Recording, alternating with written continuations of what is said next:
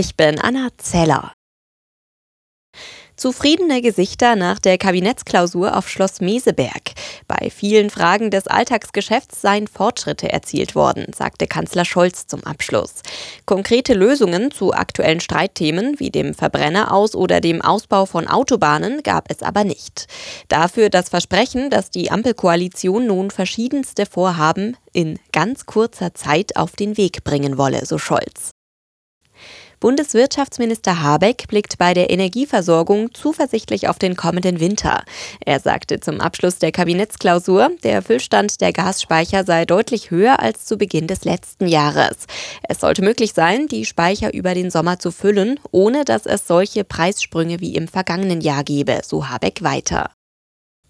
Der Klimawandel könnte für Deutschland noch sehr teuer werden, und zwar bis zu 900 Milliarden Euro bis zur Mitte des Jahrhunderts.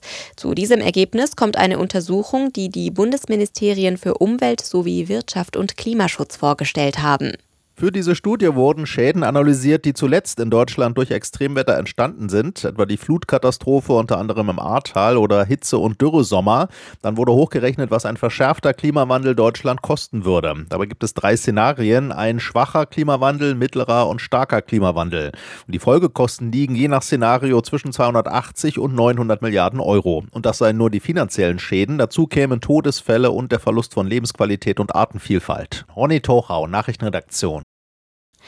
Der SPD-Chef Klingbeil und Fraktionschef Mützenich haben der Ukraine bei ihrem ersten Besuch in Kiew seit dem russischen Angriff weitere Unterstützung versprochen.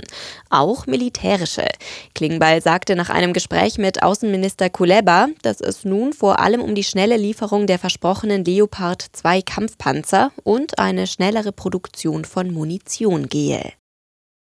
Bei Twitter sind heute weitreichende technische Störungen aufgetreten.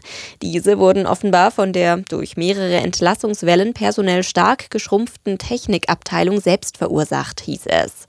Für etliche Anwenderinnen und Anwender erschienen die Inhalte noch wie üblich. Allerdings wurden Fotos und Videos in Tweets nicht korrekt angezeigt.